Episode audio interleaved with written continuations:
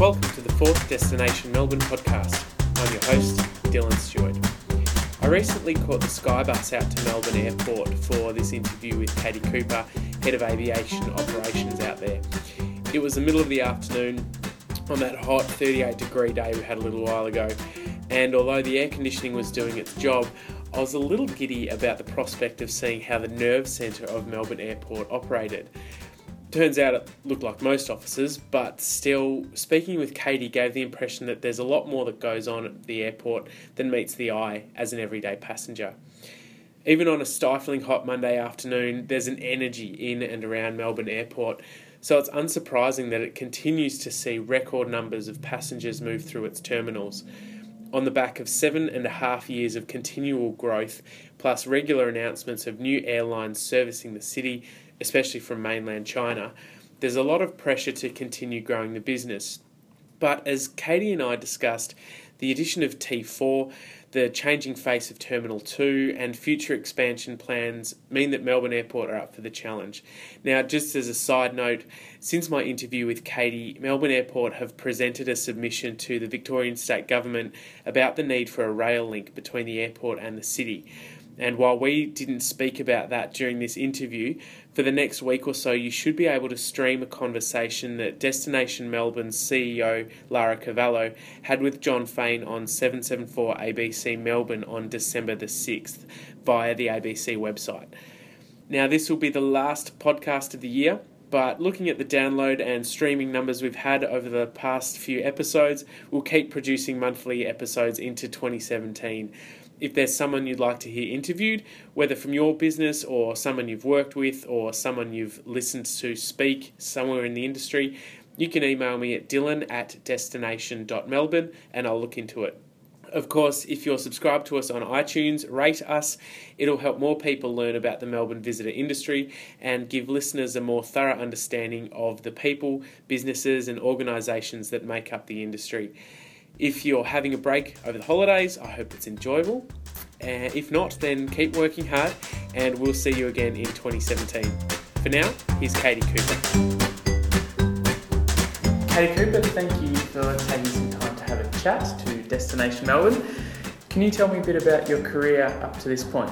Sure. So I've been involved in aviation for oh, about 20 years now. I'm spending the first 15 years really working with airlines. So working on the, um, I guess, the mobility side of actually flying people from one place to the other. And then about six years ago, I moved over into working for more the airport infrastructure side. So seeing another side of aviation that's linked but um, but provides a different experience for customers, very much ground based, but actually still part of you know helping the customer get to their, their ultimate destination. Mm-hmm. And so, of those six years, have you been solely at Melbourne Airport? No, I've moved around a bit. So I think um, I've worked in the UK, I've worked in New Zealand, I've lived in the Northern Territory, I've worked in Perth, worked in Melbourne. Um, you tend to move a bit when you're in aviation. New jobs tend to be in new cities. So um, I'm well practiced at packing up a suitcase and, uh, and a house and uh, moving to a new location. Right. So where are you from originally? Um, my home's in Perth, but I've lived in Melbourne um, on and off for probably 20 years. So okay. Melbourne's my um, probably my home in, in, in all other senses of the word. So it's a town that I, I absolutely adore and love, and I'm really very pleased to be living back here again. Cool. And so, what's the best part about working at Melbourne Airport in particular? Probably sounds corny, but it's the people. So, um, the people within Melbourne Airport as a company, but also the people that work at the airport for other organisations. So, we have um, around 14,500 people that are based at Melbourne Airport. So, we're almost a city within a city that wow. are working here um, in the zone, and, and they really make it fun to come to work every day because you know things happen that are different and we get involved with lots, but the people make it fun. Yeah, and so the 14,000 people, is that how does that different differ to other major airports that you've worked at? at um, some of them are structured differently compared to here to overseas. So some do a lot more um, insourcing, some are outsourcing, but it all depends a little bit on the demographic of the customer. So we have international and domestic passengers.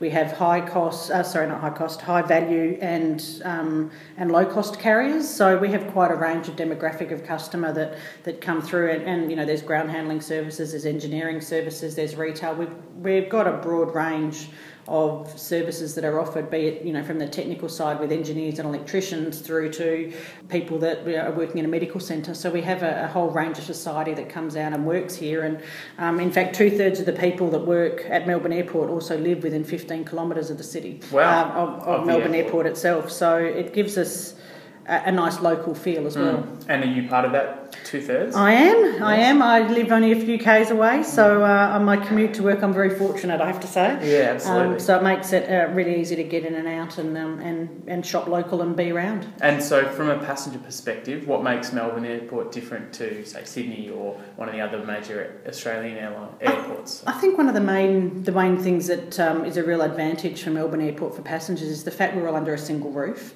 So if you compare us to some other airports in Australia where they are international and domestic, maybe on other sides of a runway, or they may be, you know, having a, a, physical distance apart that you need to get to by walking or catching a train or, or a bus. The advantage we've got here in Melbourne is we're all under a single roof, so we can walk to all four of our terminals from anywhere at one point in time. So passengers, when they've got luggage or trolleys, it's a much smoother transition for them. Or if it's raining. If it's right, absolutely. Which, of course, it never rains in Melbourne. Surely not.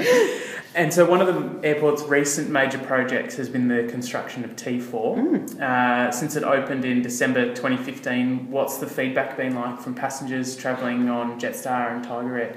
Yeah, no, it's T four has been um, quite a different proposition, and it's the first time we've really built a brand new terminal um, in Melbourne for oh, for decades, really. And I think um, we've now got four carriers that operate from T4, so it's Jetstar and Tiger, as well as um, Regional Express or REX, as it's commonly referred to, um, but also Air North. So we've introduced new carriers since it's opened.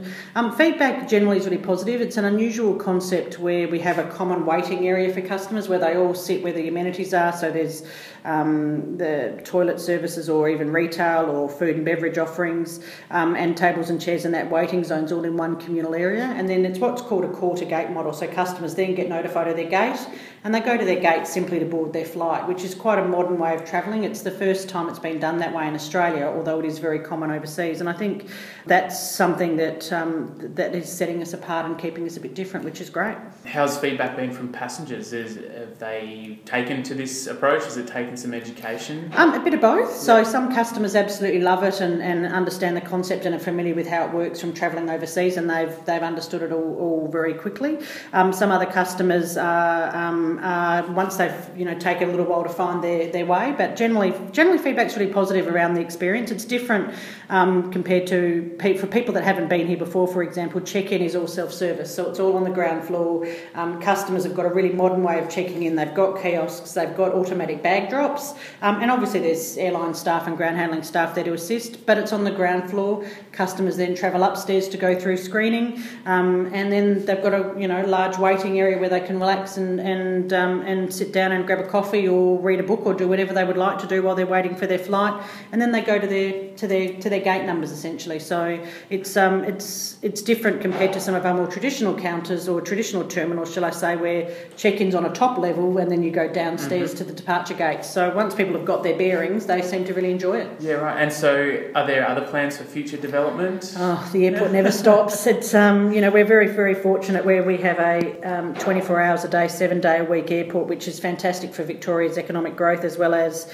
um, for passengers to be able to travel with convenience. But we've got a lot of things on the provision. We're in the very, very early stages of looking at a third runway, um, and that's in the, the very beginning stage. If you're currently travelling through Terminal 2, you'll see that we're under construction. So we're building a brand new luxury retail and dining experience for customers, and that's going to have um, a significant, fresh, um, luxurious, and, and, a really um, pleasant environment for customers that do want to um, to go and have a look at those particular brands, and that's something that our customer research has clearly told us is what's being sought. Okay. Um, we've got some other options around how do we actually you know create more space. We're a growing business. We've got more customer airlines coming. We've got um, more customers fitting onto existing services. So we're really excited by what we've got in the future. But we're, we're continually growing, um, which is a great place to be. Yeah, and so I guess of the people who are coming in as mm-hmm. passengers, uh, your customer care program was the winner of a 2015 Tourism Award in the mm. category of Outstanding Contribution by Volunteers.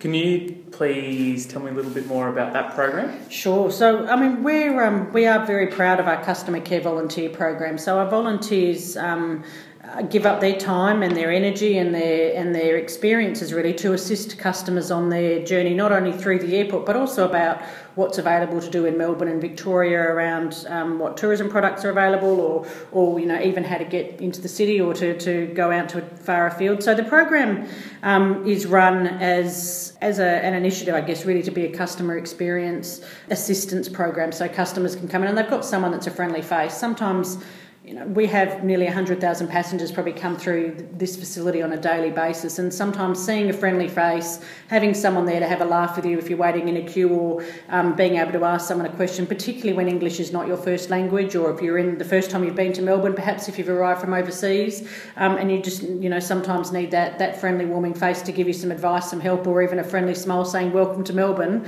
it makes a really big difference to the customer experience. What's been uh, some, I guess, incidental success from that has been. We've had about 15% of our volunteers in the last 12 months actually obtain paid employment with other people. They've either organisations on airport or other tourism organisations both here or overseas where they've used their volunteering experience and said look you know I've really enjoyed this. This is an environment I want to work in. And they've ended up you know getting a full-time job or a part-time job working for another organisation um, that's based out here which you know something we're really proud of because yeah. whilst it's not a a, in, a goal of the program per se. It's a fantastic side benefit because they, you know, the more we share knowledge amongst everybody that works out here, um, the greater the customer experience will be. Absolutely.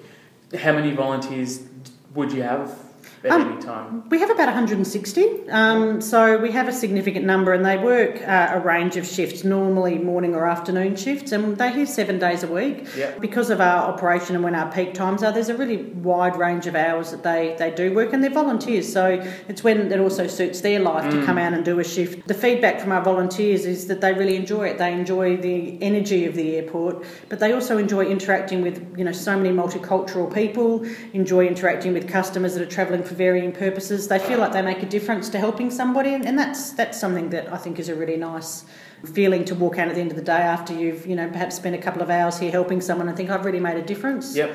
And so where are they located? Oh, all over. Okay. So once they've completed training, which obviously we provide for them, they could be working in international arrivals. They might choose to go and work in Terminal 4. So we have a various locations. Um, they might be in Terminal 3. Um, they, they really work wherever the need is. So um, and where customers might need help. So they might help someone that's arrived from, um, say, an international flight in Terminal 2, but would like some advice of where do I, you know, how do I get to the Skybus, for example, and they might actually walk them on that journey and show them. So they're mobile they're um, they're available to help and, and do so with a willing smile. They're they're a really great addition to the community of the you know that's based at the airport. And how do you measure the success of the customer care program? Um, there's a number of ways we do that. So we do um, customer surveys um, through our what we call our quality service monitoring program, um, and we measure our success about customer experience through that forum. We also measure it incidentally just through general feedback and, and you know from the customers, from other staff at the airport community, um, and also through um, just you know customer writing in to tell us how, how much they appreciated something that a, you know one of our volunteers might have helped them with. Sometimes it can be a really small thing about you know helping um, a mother who's you know got small children just to you know keep the children entertained for two minutes while she's you know or the, you know mum or dad might be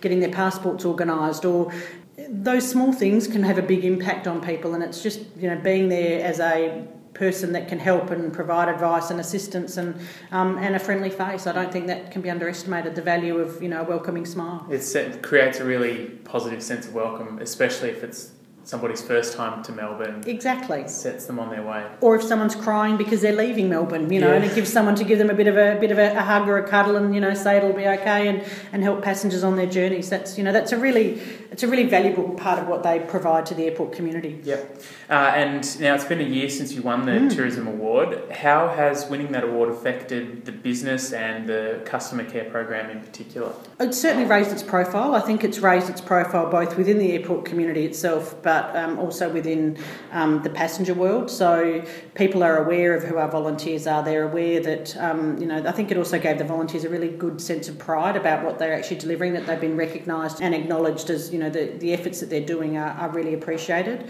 Um, I mean, we've just re-uniformed and, and, launched a brand new uniform for our volunteers. Um, so they're now, instead of, they used to previously wear a bit of a more of a corporate uniform, whereas now we've put them into something that's a little bit more relaxed and friendly, brighter in colour. Um, and it's you know got this lovely big logo on it, or, or you know statement on the back of the shirts. It just says really simply, "Can I help you?" Um, so customers know that they're there to be approached. They're there to um, to assist, and they're there to um, you know try and answer any questions or problems and assist customers when they have them as they are wandering through the building. Yeah, cool. Although Melbourne Airport is a major player in the city's wider visitor industry and really mm-hmm. The state of Victoria's uh, visitor industry, what kind of relationships does the airport have with local communities around Tullamarine and surrounding suburbs, and also local government? Yeah, we have um, we have quite strong, um, and we put quite a lot of energy into our stakeholder relationships. There's probably a couple of layers to that answer, if you like. But from the local community area, we have um, we have a regular forum called the Community Aviation Consultative Group, um, and that um, that forum meets um, regularly and is made up of various members of the community and various members of the Melbourne Airport team, and you know information shared uh, shared in that group. We also have regular interactions with various um, local government and state government and federal government um, interactions, which you would expect for a, a business of, um, of our nature. And, um, and we also do a lot of community engagement activities from a, sort of corporate social responsibility perspective as well. So we have a number of touch points. Um, and I think I mentioned before, you know, the number of people that actually work at the airport that also live within the region. So we're part of the community in which we're, we're working as well. So we, we get some fairly direct, you know, feedback and information in those spaces as mm. well. You've got a stake in it. Absolutely. Internally. Yeah, well, absolutely. I mean, I personally do because I live in the, I live local, but yeah, and, and, a lot of the, you know, the people that work out here do. Mm in terms of the corporate social responsibility stuff that you mentioned, are there any examples that you have off the top of your head? Um, Question um, without notice. Yeah, it is absolutely. um, no, look, we have uh, uh, our corporate affairs team certainly, you know, run the program for us, but we've done things like scholarships in the past. We've done things certainly with the local schools, whether it be presentations or education or, or um, you know, support in kind, depending on what it is that's being sought. So we have a, a program and an assessment area that they go through for um, for support, and we have certain charities that we sponsor and look after each year with different activities. So um, we do do different things each year, um, yep. but it is something that we do certainly, particularly within the, the, local region, to, to make sure the kids are aware of, of what we're doing and, and how we can help them, and, and not just kids, but the broader community as well. Yeah, absolutely. Uh, now, I kind of like to get everyone's tips and tricks as to what they like to do when they're not at work. Um, Katie, what's your must do Melbourne experience? Oh, can I only have one? There's so many. I mean, whether it be, I mean, we know we're in the sporting capital of, the, of Australia, so whether it be going to catch a game of footy or cricket or, or uh, one of the other events that goes on, sometimes it might just be, you know, going down to Lygon Street or somewhere and getting some coffee or going to somewhere else and getting some of the foodie culture that we've got. Um, you know, we've got everything from the hipster part of Fitzroy through to, you know, Little Vietnam, um, through to, you know, some fine dining experiences more so in the centre of the city and, and around. There's there's there's quite a lot that I think people need to do when they come mm-hmm. to Melbourne. It's people never run away saying oh they were bored. It's always they've got to go and say we, we must come back. So, do you have a favourite restaurant in town? Um, I, for something casual, I really like Brunetti's. Um, if I feel like it's a more uh, I think Brunetti's is a bit of an icon really for Melbourne, isn't it? Um, the other one for me, I think, is you know you can't really go wrong anywhere along the South Bank sort of Crown sort of region. There's some really great fine dining restaurants, but there's some really good casual dining. And if you feel like a bit of a cheap and cheery sort of you know out, do the food trucks. You mm-hmm. know, there's a couple of really good little uh, food truck pop up locations that are always a bit of a fun night out, or the noodle markets at night. Yep. Uh, and what about a favourite view? Oh, I actually. I think Eureka Sky, Sky Deck is probably the one. If you can get that on a clear day, you can see out to the bay, you can see out to the Dandenongs, um, you can actually see into the CBD, you know, the MCG, you can see it all really from there. So I'd say that's the, the top pick. Yeah, absolutely. We had a group actually last week. We took some people up to the, the Sky Deck and we mm. thought, oh, half an hour will be fine. Two hours later, we're on our way back down. So it's a place you can definitely get stuck at. Yeah, in a lots good way, to see. of course. Uh, do you have a favourite event? Uh, there's a few, but I do think the one that um, is awesome is the Australian Open. I think the Aussie Open, which I'm looking forward to having in a, in a, a couple of months' time. Um, but the Australian Open, I think Melbourne puts on a fantastic tennis event. Um, I go. Uh, every year, and I thoroughly enjoy it every time. Um, things obviously that Melbourne get alive for include the grand final for the uh, you know AFL if you're into that, but um, but no, I think the Australian Open is pretty impressive. Mm-hmm. Um, do you have a best free experience? Probably one, if someone's new to Melbourne, I'd be recommending that they go and do one of the walking tours around the CBD. I mean, you see everything from the supposed hidden laneways that are now so popular there, I think more populated than the main streets, um, through to, you know, Flinders Street Station, which is really iconic and you can actually actually see parts of the city that you might not normally see. So um, the walking tour around the city, I think, is um, is a is a great way to get your bearings and, and explore a bit more of Melbourne. Yep, and finally, do you have a hidden secret? No, it's not going to be a secret if I tell you, though, is it? Um, I think the supper club. So there's a little little nice supper club, um, sort of bar slash restaurant slash you know nightcap place. Uh, on Spring Street, if anyone's going to Google it, but um, but yeah, don't tell too many people because it's a nice hidden away little gem. It's best when there aren't too many people in there anyway, aren't there? Exactly, it's good fun. Thanks, Katie. Thank you. For the latest on Destination Melbourne events, industry news, and everything else that's going on around town, head to destination.melbourne.